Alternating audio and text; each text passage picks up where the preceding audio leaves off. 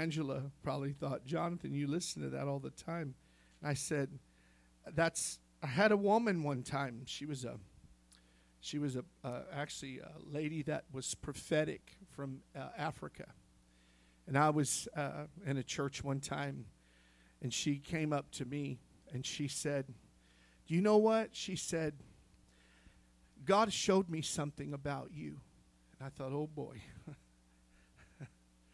she said, I see you in the floor weeping and crying on your face. And she said, And I don't know why that is. God won't tell me. She said, But all I see is you on the floor weeping and crying. And I thought, you know, there's there's something down deep inside of me, and I would hope in you too, and I believe in you, that it's inside of you too, that yearns to be holy, that desires and cries to be holy, that desires and longs to be righteous and pure and before God and in His sight and pleasing. Amen. Pleasing. But oh, how we fail at that. Amen. And if you say, oh, no, I, I don't, I walk upright, then come please take the mic. You be the pastor, please. Because I can tell you, I haven't, I haven't conquered pleasing God. I haven't conquered everything in my life. And I know that it's a walk of faith, a life of faith, running this race until we take our last breath. And I was praying yesterday and seeking the Lord because I think I'm just being transparent with you. Please stay here with me. I, I, I, I, I, lay in the floor and I cry out to God because, you know, as the pastor, there's 100, 150 people that come every week that sit in this church. And if there's ever been a reason why I wanted to just hightail it and run, it's because of the weight and the demand of making sure that you live a life pleasing before God and set an example privately and publicly, and that you also come and you prepare and you get along with God to make sure that you have a word for people. Because I remember going to church and sitting under a pastor 23 years ago. And I remember sitting on that front row and just thinking, feed me, preacher, feed me, talk to me, minister to me.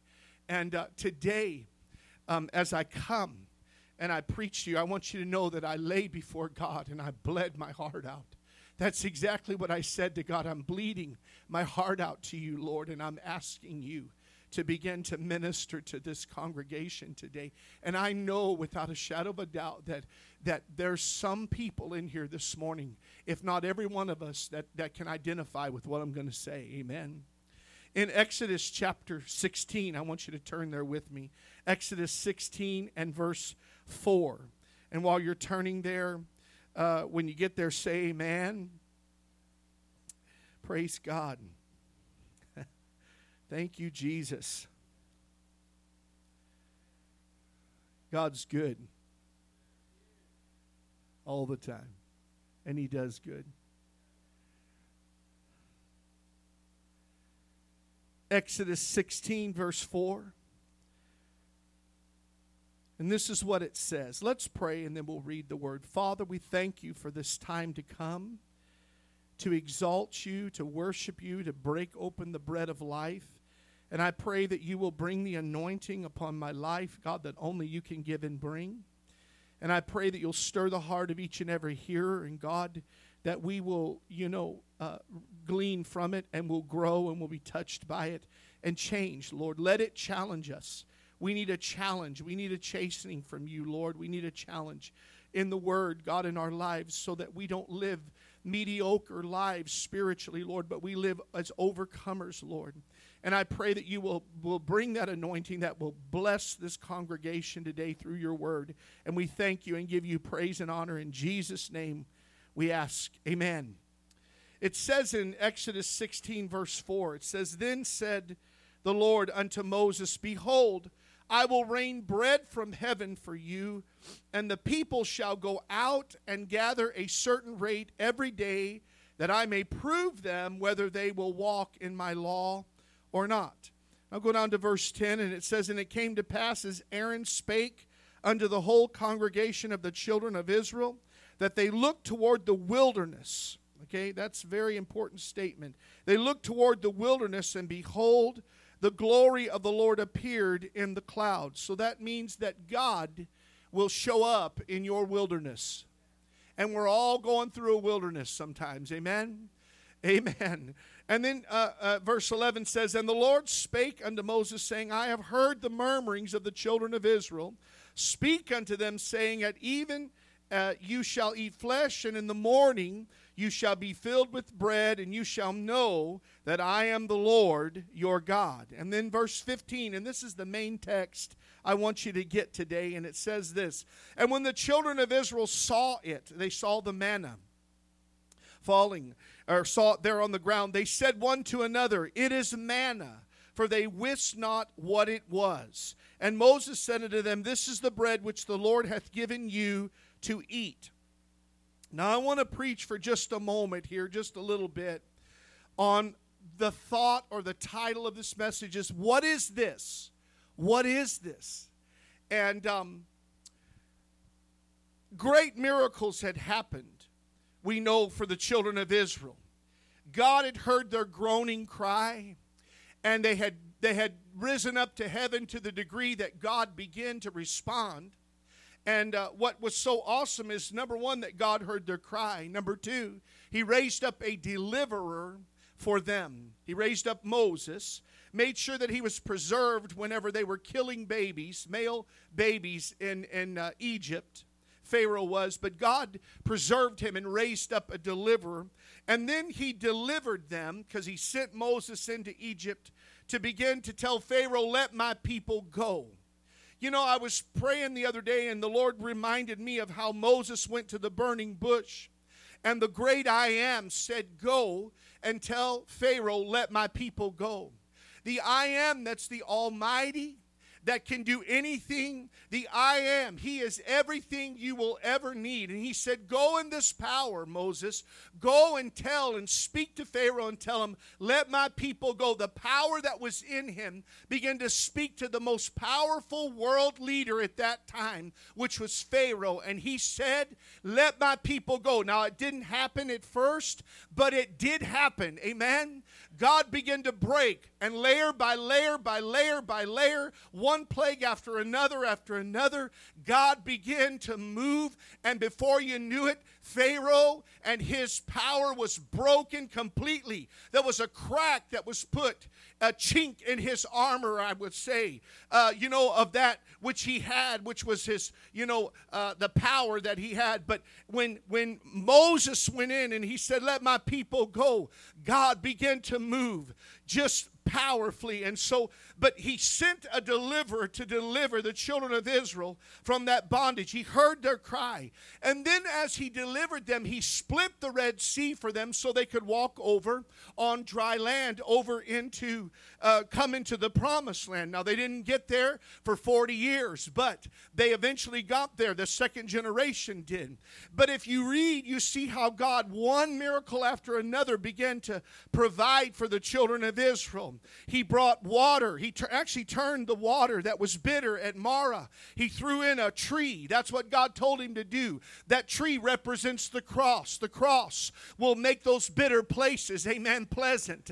Uh, salvation will come through the work of the cross and the power of the cross. That's why we must preach the cross, but we must also preach the, the resurrection because it's power, amen. It's power unto us. But he made the bitter waters water drinkable in uh, chapter 15, verse 25 of Exodus.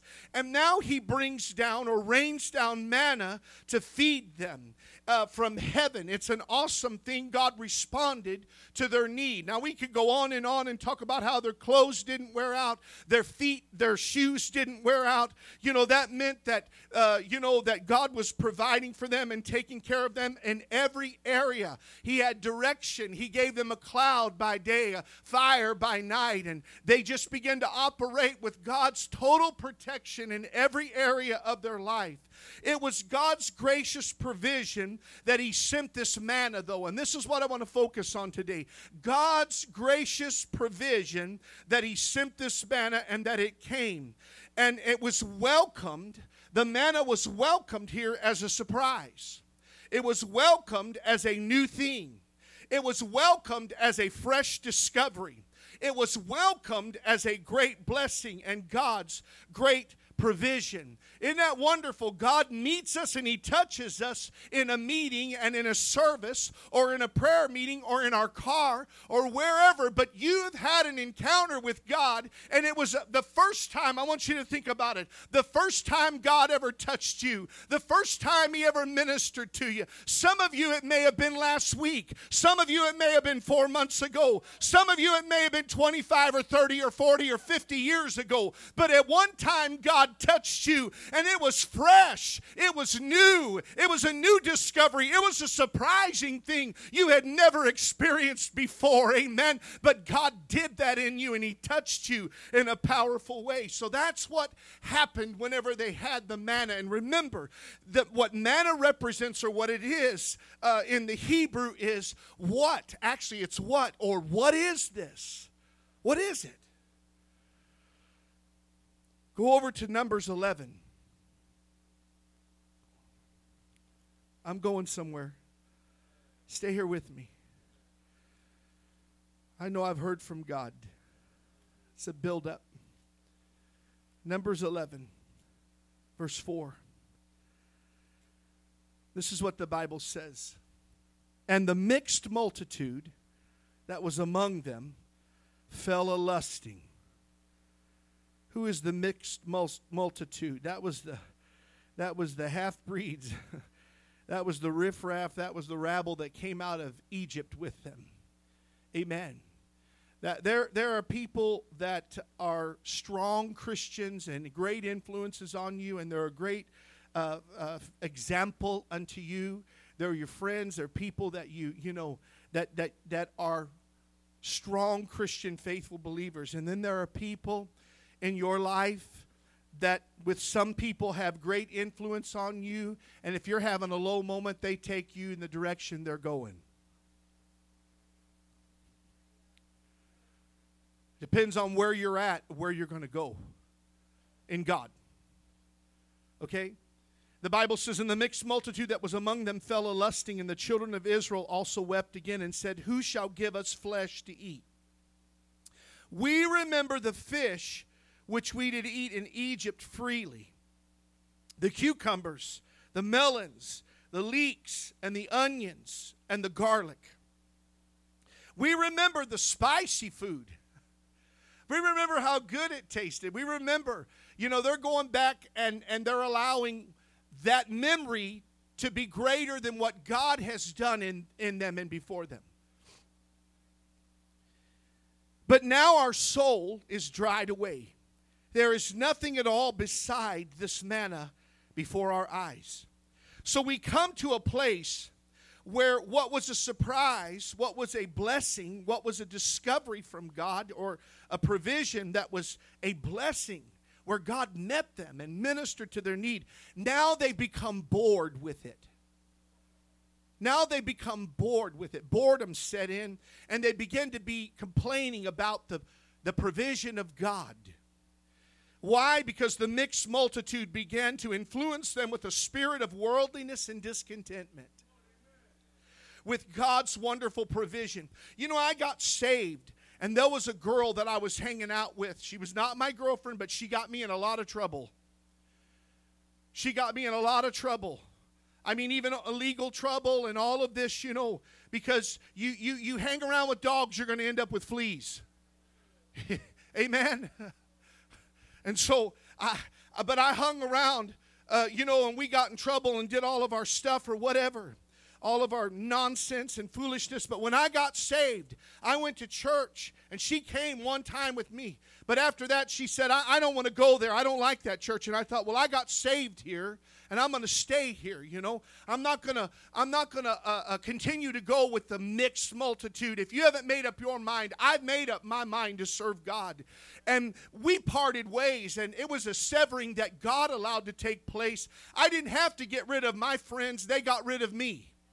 Okay, but you got to be very careful because the enemy will make sure that there are people around you that want to pull you away from your steadfastness and from your faithfulness. And so we see here the mixed multitudes got them thinking about Egypt, them thinking about what they used to have instead of the provision that God provided for them. And then go over to Numbers chapter 21. And in Numbers 21, it grew even worse. The Bible says in Numbers 21, verse 5, that the people spake against, Mo- uh, against God and against Moses. Wherefore have you brought us up out of Egypt to die in the wilderness? Numbers 21, 5 uh, he said, For there is no bread, neither is there any water, and our soul loatheth this light bread. And the Lord sent fiery serpents among the people, and they bit the people, and much people of Israel died. Therefore, uh, the people came to Moses and said, We've sinned, for we've spoken against the Lord and against thee.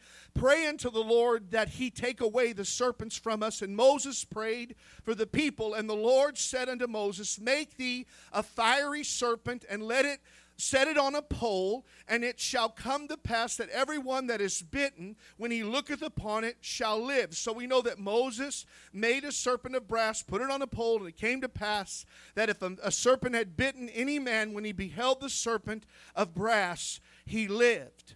He lived.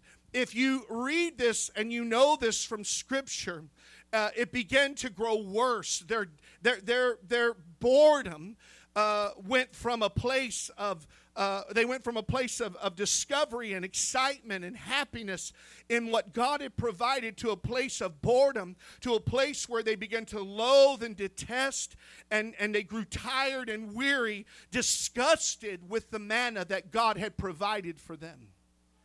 There are people, when they first got saved, they were so happy with the greatest, simplest little blessings of God. And today they're disgruntled and murmuring and complaining in their life 20 years later. Okay? And, and, and we see this, it just goes to show how any one of us can go from that newfound discovery, newfound joy, newfound recognition of God's blessing and provision. I will even say uh, a soft, tender heart or attitude that we had at one time uh, to boredom with God and the spiritual life to disdain, disgust, and outright disrespect for God and His servants. That's exactly what happened here. Let me just share with you that is human nature. That is the natural man, that is the carnal man, that is the selfish flesh man without the Spirit guiding and directing him. Amen. You will find yourself growing, uh, you know, uh, growing weary of your relationship in your marriage if you do not walk in the Spirit. Let me say it again. You'll find yourself growing disgruntled or, or dissatisfied or a lot of things if you don't stay in the Spirit. I, amen? If you don't stay walking in the Spirit, you'll find yourself years down the road saying, I don't want nothing to do with them anymore. I'm not interested in them anymore. They don't look as good as they used to look, you know, back in the day. Well, let me tell you something, you don't either.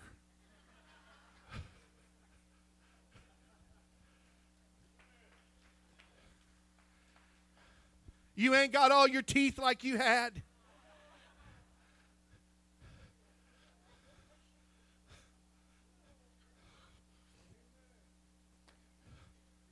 Come on now.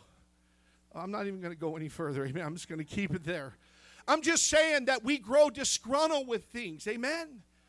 I remember, you know, you remember when you first got saved and you, you, you know, your credit was so bad you had to have a cosigner to pay cash, and you, you know, you, you went and you, you went and you, you, you bought that. You finally got that new car, that newer car, and it took everything to get that, you know. And I mean, you were so happy, you were so content for the longest time, and then you get to the place where nothing satisfies you anymore. Come on now. Look, I'm talking about myself. I'm telling you, we can become so disgruntled and so unhappy. And God blesses us so much in so many areas. But let's focus on the spiritual part this morning. What people don't realize is when we rebel and reject and go against God, there's always judgment. And that judgment came. And that judgment came. And the judgment was the fiery serpents at that time in verse 6.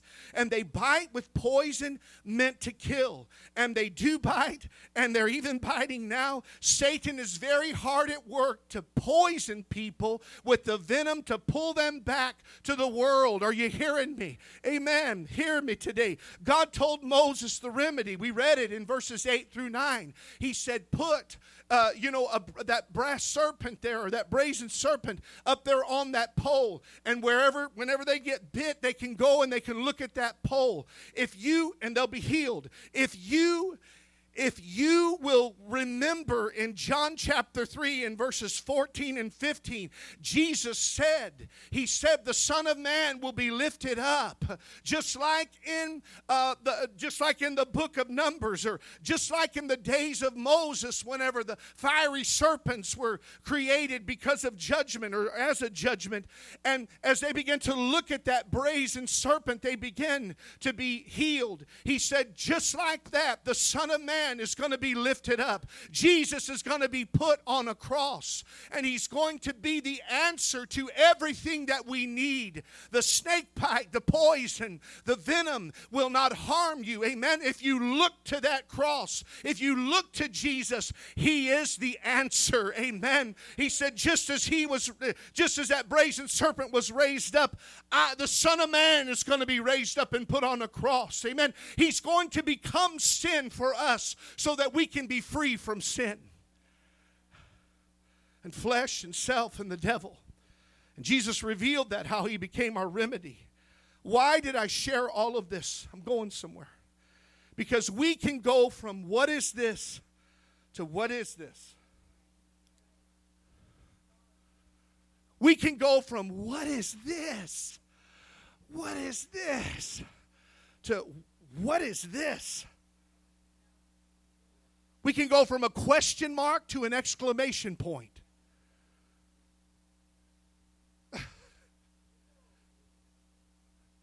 what changes the whole dynamic and tone of that sentence or statement is the punctuation on the end. It could be, oh my gosh, what is this? This is awesome. What, oh my gosh. To, what is this? This manna, I'm sick of this manna. Amen.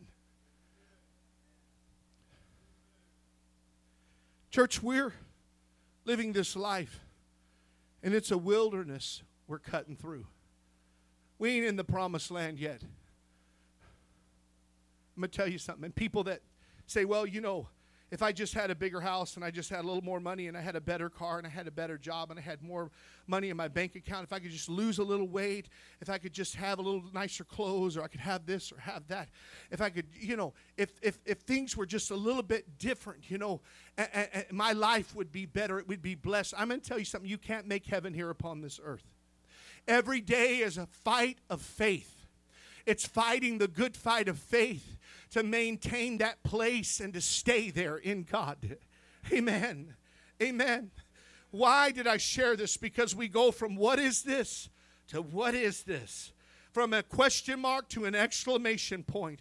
And the Bible is full of exhorts to keep us in this holy, glorious faith. Just in the New Testament alone, he said, Don't draw back unto perdition. I'm giving you snippets of scriptures don't put your hands to the plow and look back because the Bible says you're not fit for heaven. Don't leave your first love. Yeah, hallelujah. How shall we escape if we neglect so great a salvation?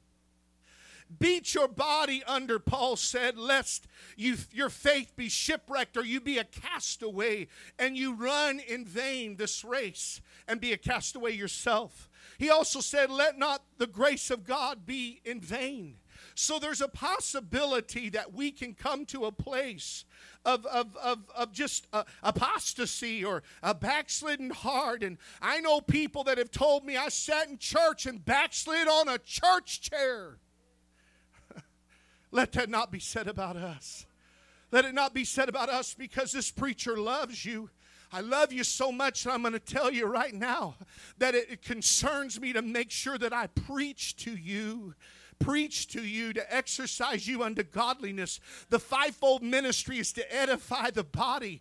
Amen. Until we come to that perfect place, that perfect, that perfect faith, that perf- perfection. And one day we'll arise on arrive on streets of gold and we'll be in his presence. And it'll be there at that time. But all along the way, we're supposed to strive. We're supposed to make sure that we, you know, endure to the very end to be saved. We're to strive. We're to press press toward the mark for the prize of the high calling. We're not to allow anything to interrupt our steadfastness or our faith. Amen. We got to make sure that we, we, we, we have our face set like a flint. We don't turn away. Now, listen, I want you to go to Psalms 143 with me. So we're going to get to a good part. Somebody said, Praise God. This is exciting. Psalms 143. This is a beautiful psalm, and it doesn't start out so hot, but it turns around in the middle of it, and it just goes to show you how that God can change the circumstances in our heart. He can change our spirit. He can change everything. He can give us a faith and, and, and, and he can give us a faith and he can change the trajectory of where we're headed spiritually. Amen. Amen. He loves you so much. He loves us. The Bible says that uh, he's married to the backslider. says he's married to us. Amen. I've loved you with an everlasting love, he said. It's in the Word of God.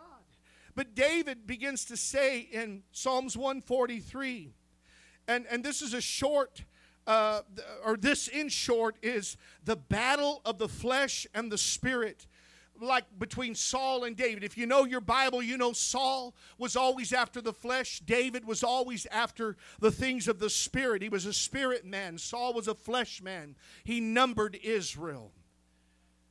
He didn't care about really pleasing God. He looked at religion or he looked at the, the, the, the sacrifices as, as just kind of a necessary thing, but just get it done and get it over with.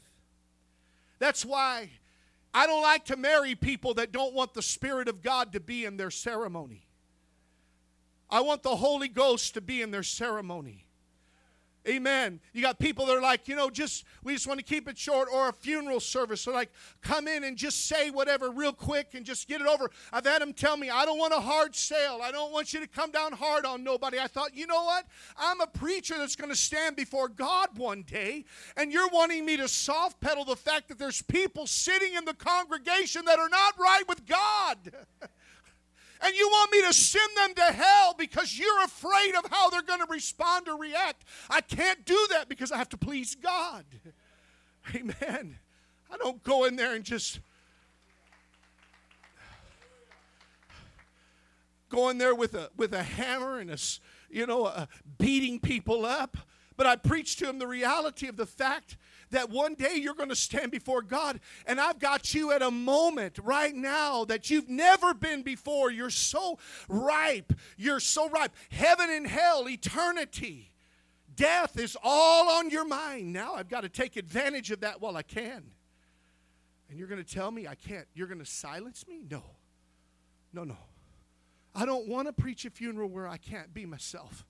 I can't preach like God wants me to, where the Holy Spirit is not welcome. I don't want to do a ceremony where it's just a necessary waste in your eyes. I don't like to use the word necessary evil because I don't like to consider myself evil. But a necessary element of the service, but not the most important. The most important is the party.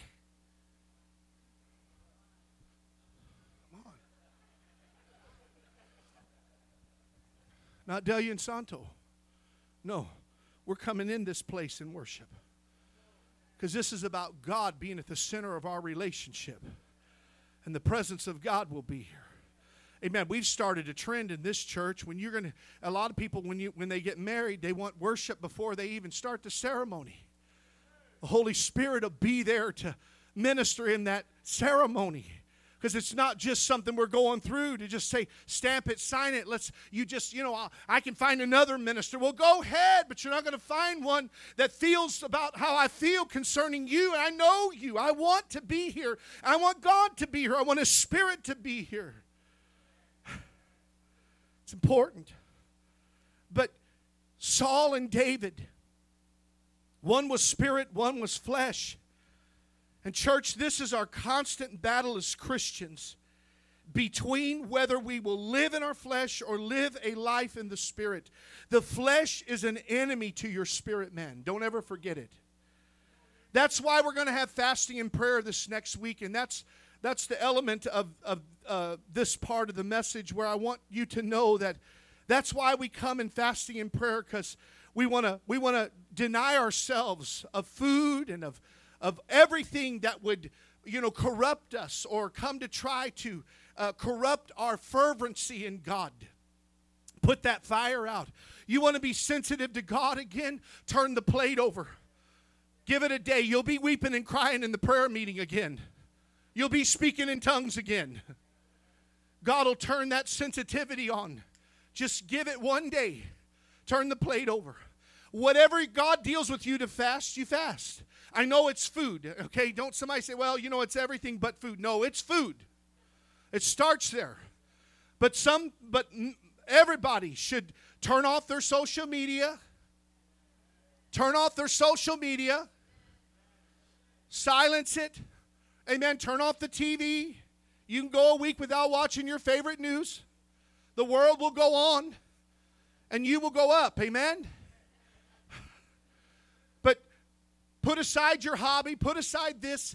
Give God that time to fast and pray and, and, and, and reboot, reset yourself spiritually. That's what this is all about. And, and October's one of the most, really statistically, one of the most evil and wicked months of the year. That's why we got to fast and pray in this month. Amen. But your flesh is an enemy to your spirit, man. And I just want to say this before I continue with my message. You fast as God leads you to fast. If you say, I'm going to fast, you know, a day, two days, I'm going to fast all week, I'm going to fast, you know, my breakfast and lunch, and then I'll eat after five o'clock, but I'm going to fast and pray during that time. I don't know, uh, you know, you. I don't know where you're at. I, I know that, that that's between you and God, but you need to fast and pray. And don't just turn the plate over and do something else. No, pray and read whenever you would normally eat. You'll be crying in a day or two. Lord will touch you. God, people come in and they just weep and cry in the service, but I don't feel God. You will. Because your flesh man dies, your spirit man comes alive. Amen. David speaks of the, of the hardships in Psalms 143, verses 3 through 4. He says here, For the enemy hath persecuted my soul. He hath smitten my life down to the ground. He hath made me to dwell in darkness as those that have been long dead. Therefore is my spirit overwhelmed within me, my heart within me is desolate. I want you to think about that. He says there's this persecution of the soul. I, I, I remember that's what is eternal in you and me. The enemy is after that which is eternal. Your soul is eternal. You and I are, have a living soul. We are a living soul. The enemy wants to destroy that and take that to hell. And so he's going to come against us to try to bring us low. The children of Israel went from a place where they were happy and they were in, in discovery mode and surprised and rejoicing in the blessing of God to a place where they disregarded it and they were bored with it. The enemy tries to come come in that place between excitement, between a question mark and a punctuation and an exclamation point to try to pull us down. You cannot let him do that.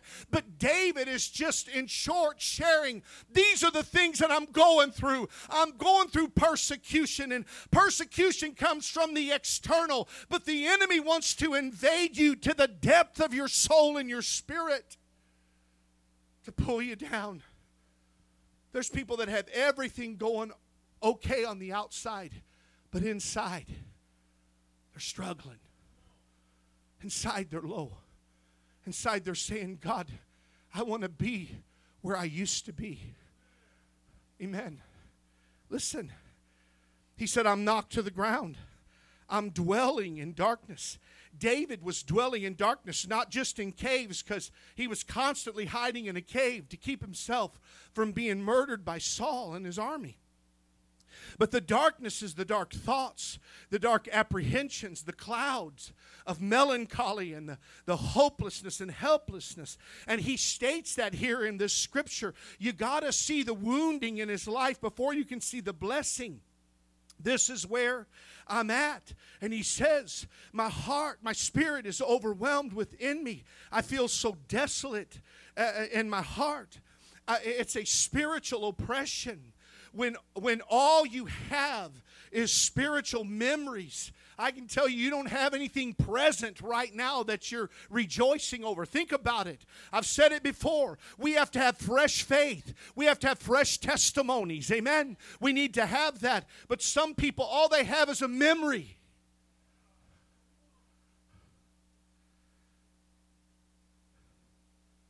He said in verse 5, I remember the days of old. I remember the days of old. I meditate on all thy works. I muse on the work of thy hands. I want you to think about this for just a second. Here's where David begins to see everything change. This is the shift. This is the page turn. It's the turning point in verse 5. He said, I remember and meditate on all thy works. I muse on the works of thy hands. I remember your past works. I remember your past words to me. I remember the moments and the times past where you met me. I remember, God, when I was at camp and you filled me with the Holy Ghost. I remember when I was in my car and you helped me to break through in prayer and the Holy Ghost. I remember when I was going through one of my lowest times, and Lord, you ministered to me and you told me. You gave me a word of, of, of hope. You gave me a word of faith. You gave me a word that encouraged me. You carried me through. You showed me. Amen. There's, there's some people that are depending or relying only on their remembrance of God, and you can't live there and have a faithful, fresh new testimony. But thank God for the memories and the landmarks because they remind us of what God did in the past. They give us a confidence of where He's brought us from. Amen. Praise God. Praise God. Hallelujah. Hallelujah.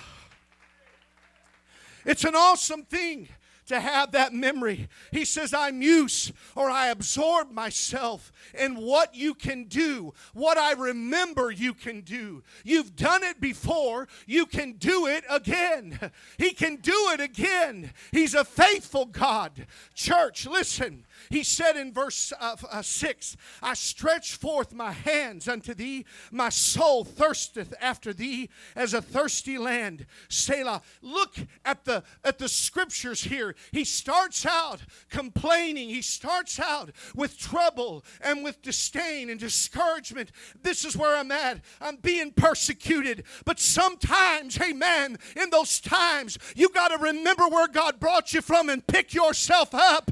David said, When my heart is overwhelmed within me, lead me to the rock that's higher than I. There was a time whenever he did not have encouragement in his life, and he had to encourage himself in the Lord. He had to say, I remember where God brought me from. I'm letting all of these thoughts begin to sink down deep in me and absorb all of what God has done. What He's done before, He will do again.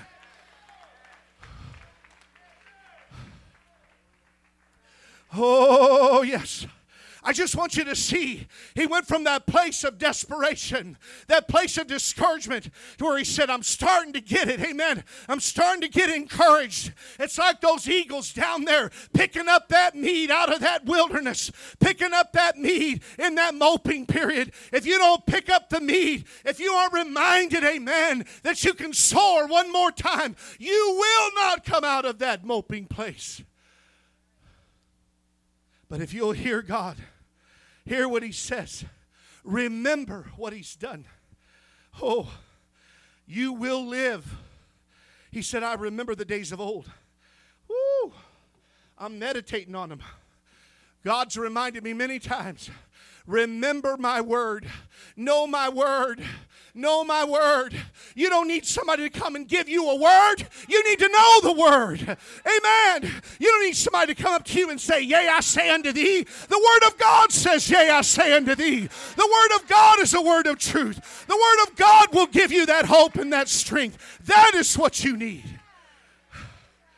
Oh, oh, hallelujah. Mighty God. Church, every Christian experiences these times. You can die there, or you can let your desperate cry become a cry of faith and hope.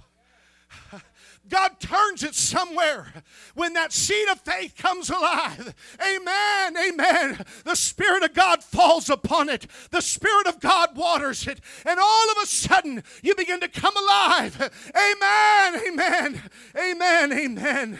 Oh, he said, Hear me speedily. That's faith and hope. That's saying God is going to hear me. There's a hope there. And then in verse 8, he says, Calls me to hear thy loving kindness. Calls me. That's grace.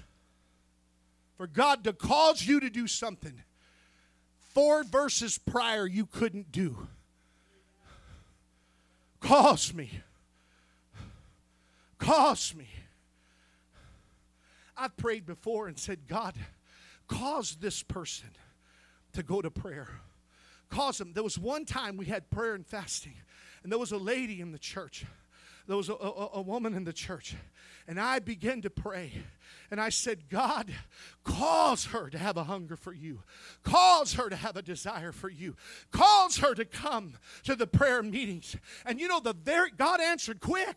The very next morning, she was sitting in the, in the church by herself I was up here in the front, but she was sitting in the church praying and crying out to God. I thought, my God, He said, I can give grace to cause people to do what they could not and would not and did not do before.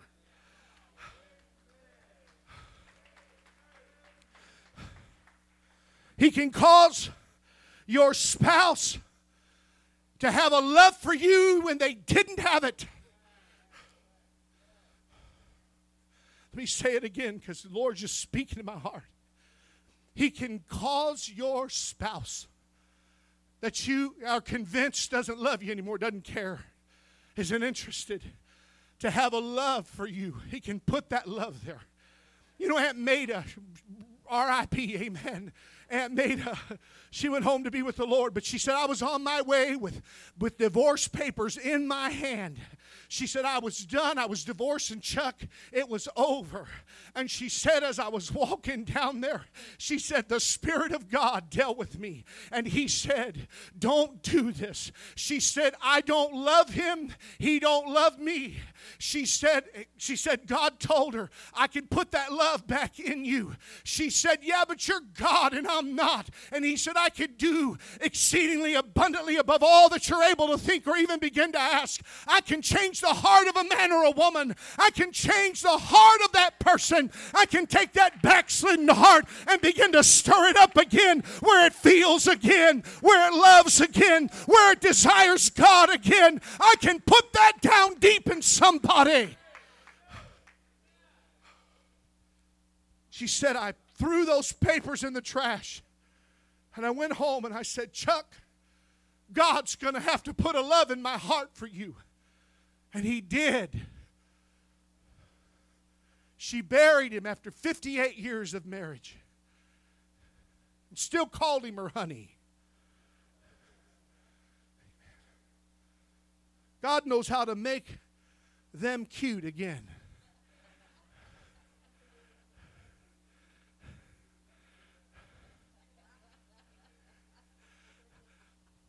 Had a woman in counseling one time. She slapped her husband on the knee. She said, I'll tell you, he's just, he's cute again. I thought, whatever it takes, sister, amen. Amen. He looked the same to me. God knows how to change that person's heart. Oh, let me finish here. Because David says, Hallelujah. Hear me speedily. Cause me are you ready? This is the best one. He said, Cause me to hear thy loving kindness in the morning. Cause me to hear that tug on my heart that you love me.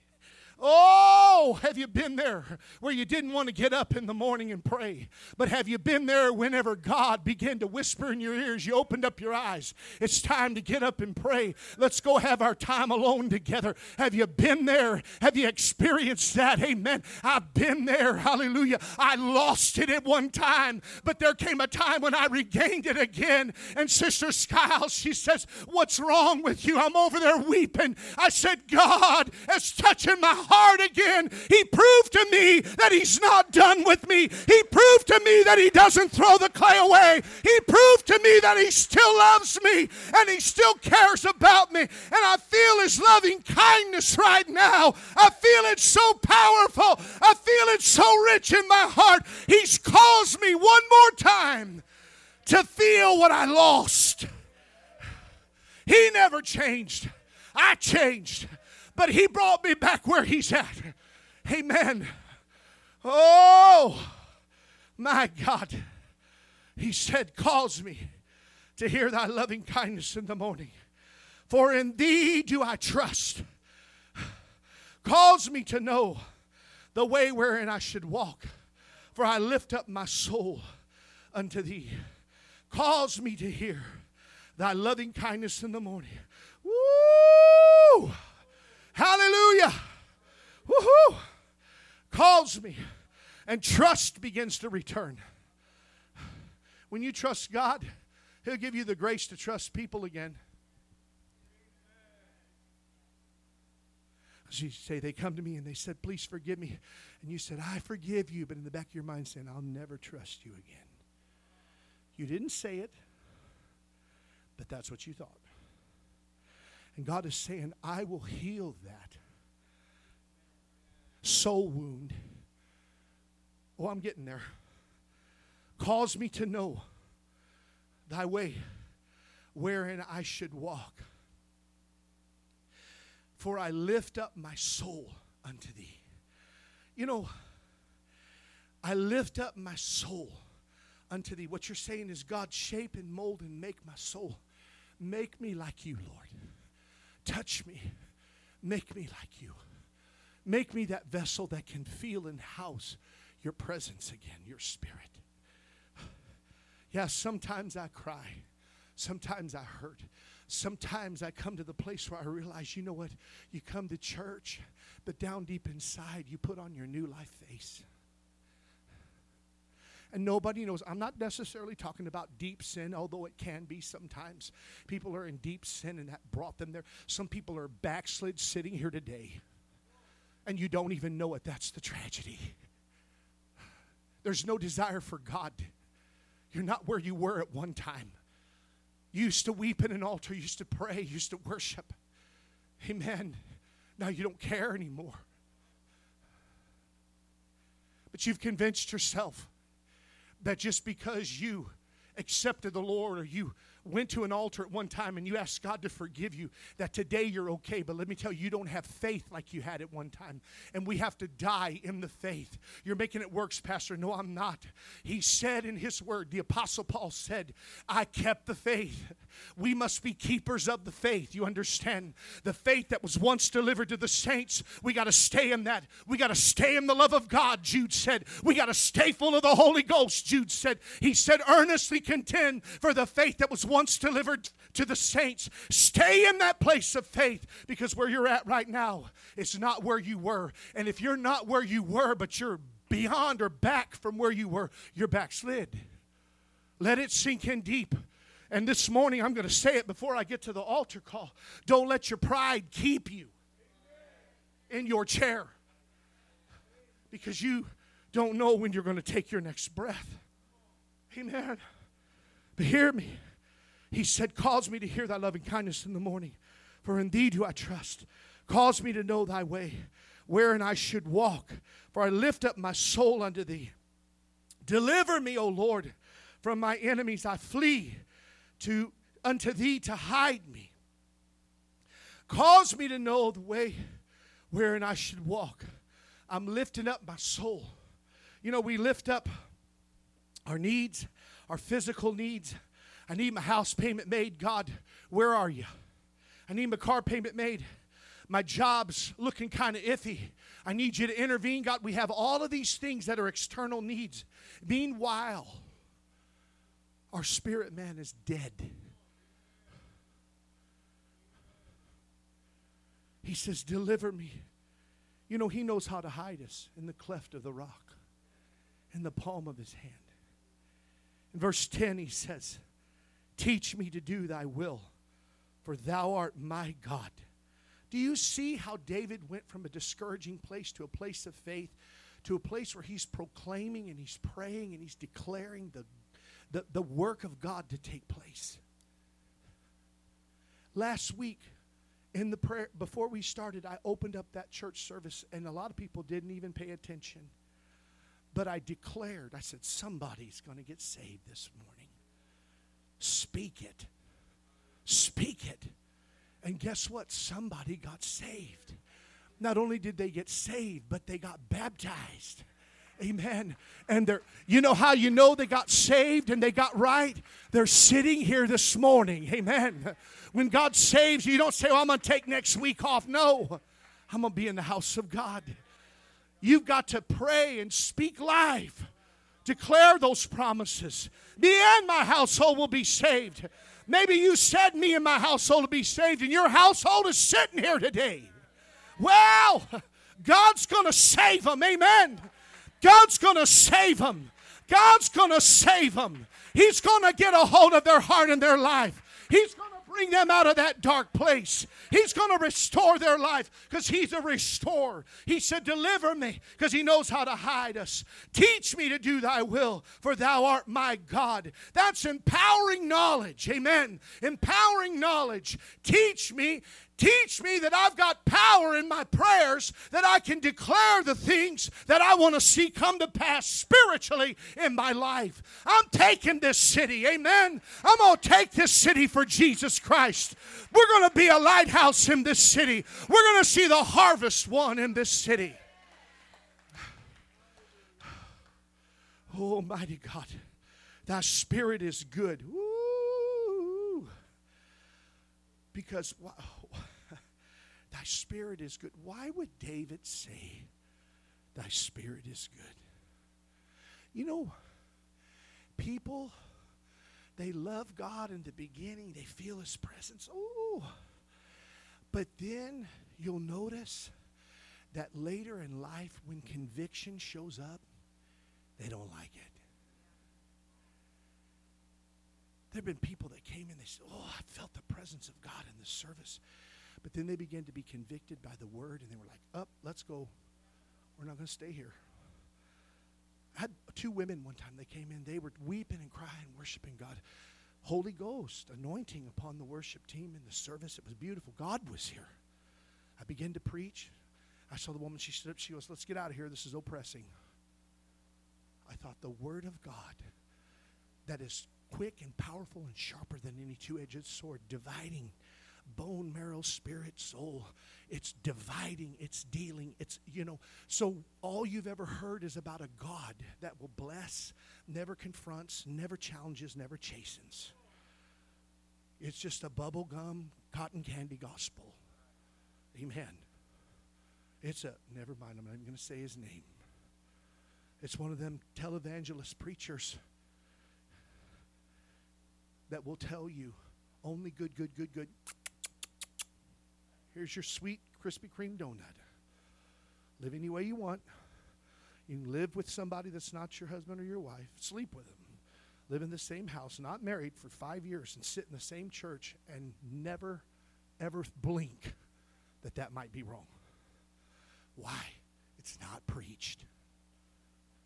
All it's preached is God wants to bless you. You are a champion, and we are in Christ. But in sin, in the eyes of God, amen, you know what we are? We're an abomination whenever we're not living like we're supposed to. A lot of things people are involved in. So if you're going to be a Christian, you need to hear the Word of God in order to live the way you're supposed to live. That's why we have to have the Word. You can't get mad and say the preacher's oppressing. I said, I didn't write the letter. I'm just preaching what's here. Amen. Now, I'm closing. I promise. He said, The Spirit is good, conviction is cherished again. It leads to an existence of uprightness. Because he says this Quicken me, oh, uh, lead me into the land of uprightness. Quicken me, O Lord, for thy name's sake, for thy righteousness' sake, bring my soul out of trouble. Quicken me. Quicken me.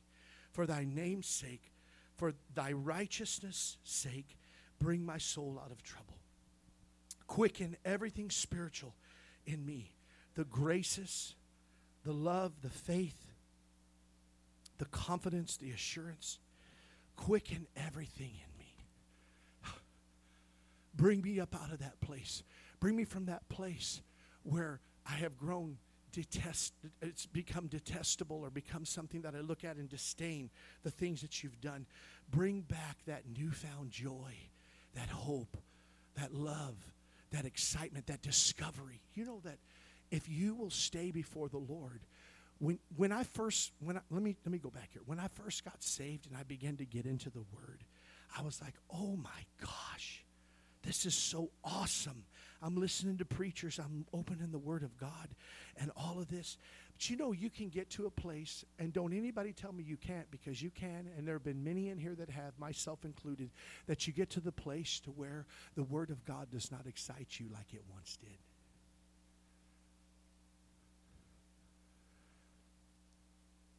Cameron will tell me, Dad, I'm reading this and I'm reading this. I read this whole book and I'm just, can you believe this? Can you believe that? Can you, did you know this? Did you? I'm like, yes. Just, I, I want to hear it. I want to hear it. Because it's a reminder to me. There's an excitement in the Word of God. We have to have that relationship. And it can be renewed in us. Quicken me. Quicken that in me. Amen. God will take you to the next level in the Word of God. He'll quicken that in you. He'll quicken what you already knew and remind you. That's why people will say, I always knew it. But God had to remind me. He's still faithful. He's still faithful. I'm going to share this. I, am going to I'm gonna have Lupe come. Is she here today? Where's Lupe at? Come up here, sis. I want you to get on the piano. Cameron, will you help her turn that piano on and everything. Years ago, I was going through a low point in my life.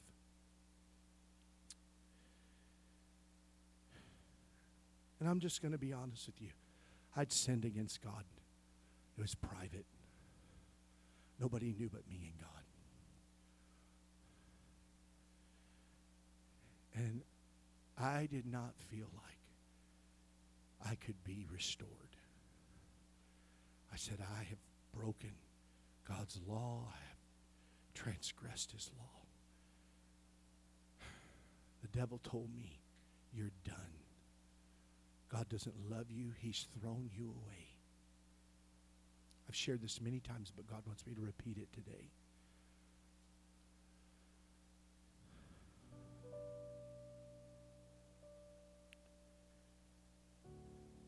And I remember sitting right here.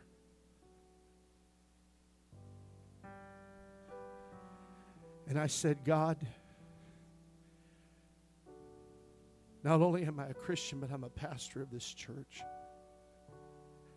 And I don't even have enough spiritual energy, faith, hope, feeling nothing to even get up from here. And God said, What does the Word of God say? That's all He said to me. I'm so thankful that I remember the scripture where He said, If we confess our sins, He is faithful and just to forgive.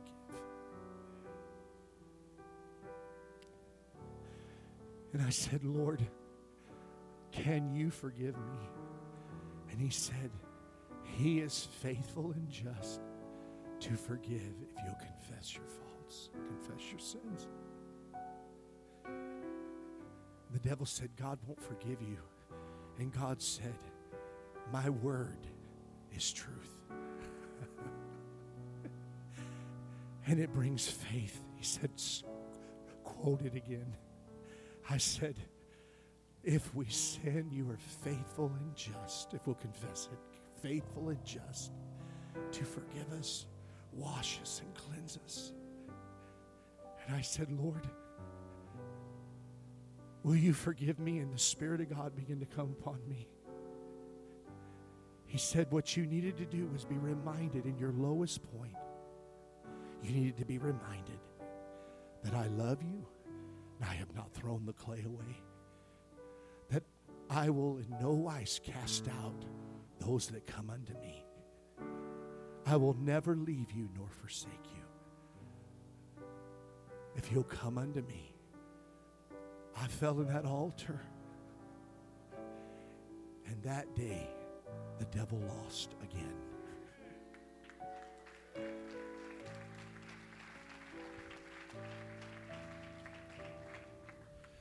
He's a faithful God, amen faithful and true. If you're here this morning and you're not where you need to be in God, today is your day of salvation.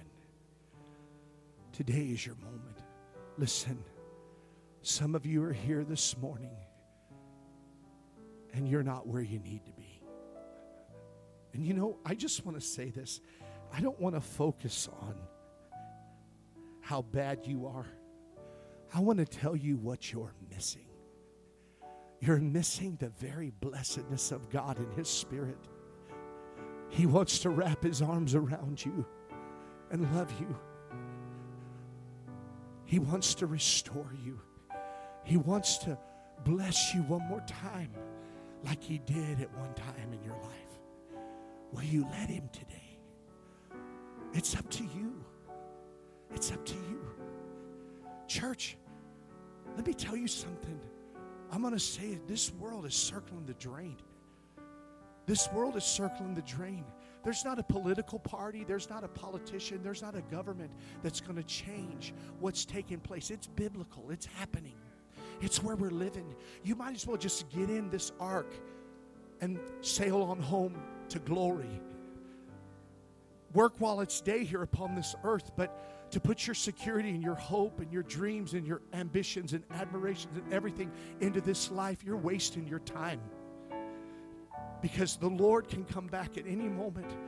We've got a lunatic over across the seas that's got his finger on the nuclear button.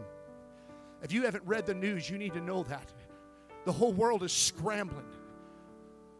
I'm just going to share with you the severity of it. Sweden said, We're not even going to address the fact that we think Russia is the one that messed up that pipeline. We're not even going to touch that. We're just going to go over here and let him bully us in a corner. We don't want to get involved in a conflict. There are nations that are scared to death. Church, we're living in very tempestuous, dark times. Jesus is coming back. Will you be in that number? God brought you here today to save you or restore you. And in the process, He will restore your marriage. He will bless your marriage. You just happen to come on a day when He's dealing with people's hearts and lives. Let this be your divine appointment where you meet with God today because He loves you. Don't be that person that said, What is this? This is so awesome. This is such a blessing from God, but now I'm at a place where I'm like, What is this? I don't want anything to do with this anymore. What happened to you? What happened to you? Years ago, I saw teenage boys sitting on the side of the road drinking alcohol. I drove past them, and God said, Go over there and minister to them. And I said, I don't want to. The Lord said, Drive back around. I drove again, again, again, and again, like five times the Lord said, You need to go there. I started to go to my house. And just like that, the Spirit of God said, What happened to you? What happened to you? You used to go to the streets and you'd walk right up to the gang members. You'd walk right up to the face of people over here on Gray Street and Pacific and Rosecrest. You were all over the place. You were in the parks. You were ministering to people. What happened to you, preacher? See, you got a little success. Your church grew. You don't have to plead with me every week to pay the bills and see you got comfortable. And now you found yourself. And if you're not careful, you'll be like Eli. And the light will go out in that temple on your watch. And there won't be a continual legacy of the Spirit of God moving. What happened to you? I drove back around there and I jumped out of there. And four or five of those boys sitting there, I said, Boys, I want to tell you something. At 13, 14, 15 years of age, what you're zipping on right there is not going to lead you to any place but to be destroyed. The enemy wants to destroy you. Do you know how many people I've preached to in the prisons that started as teenagers drinking alcohol? Then they went to marijuana.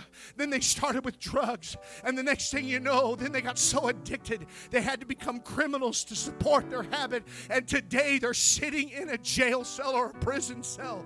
I said, I don't want that to be you. So I'm screaming in your ear and I don't care what you think about what I'm saying. This one kid goes, we don't want to hear this. And I said, You may not want to hear it. I said, But I don't want you to end up like I've seen other people for 20 years. I plead with you. He put his head down and he said, You're right.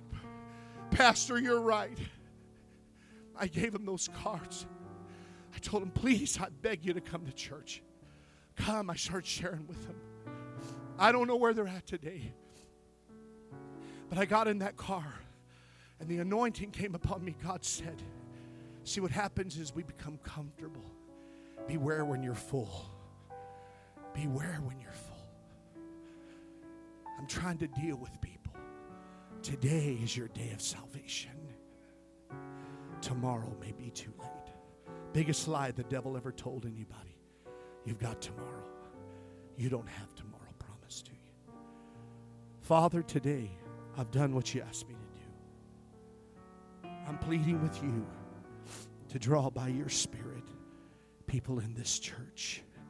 Draw by your Spirit. Let them not leave this place except they make things right with you, please. God, we must come and repent and believe We must come and repent and believe. We must come, God, and surrender our lives. Oh, mighty God. Oh.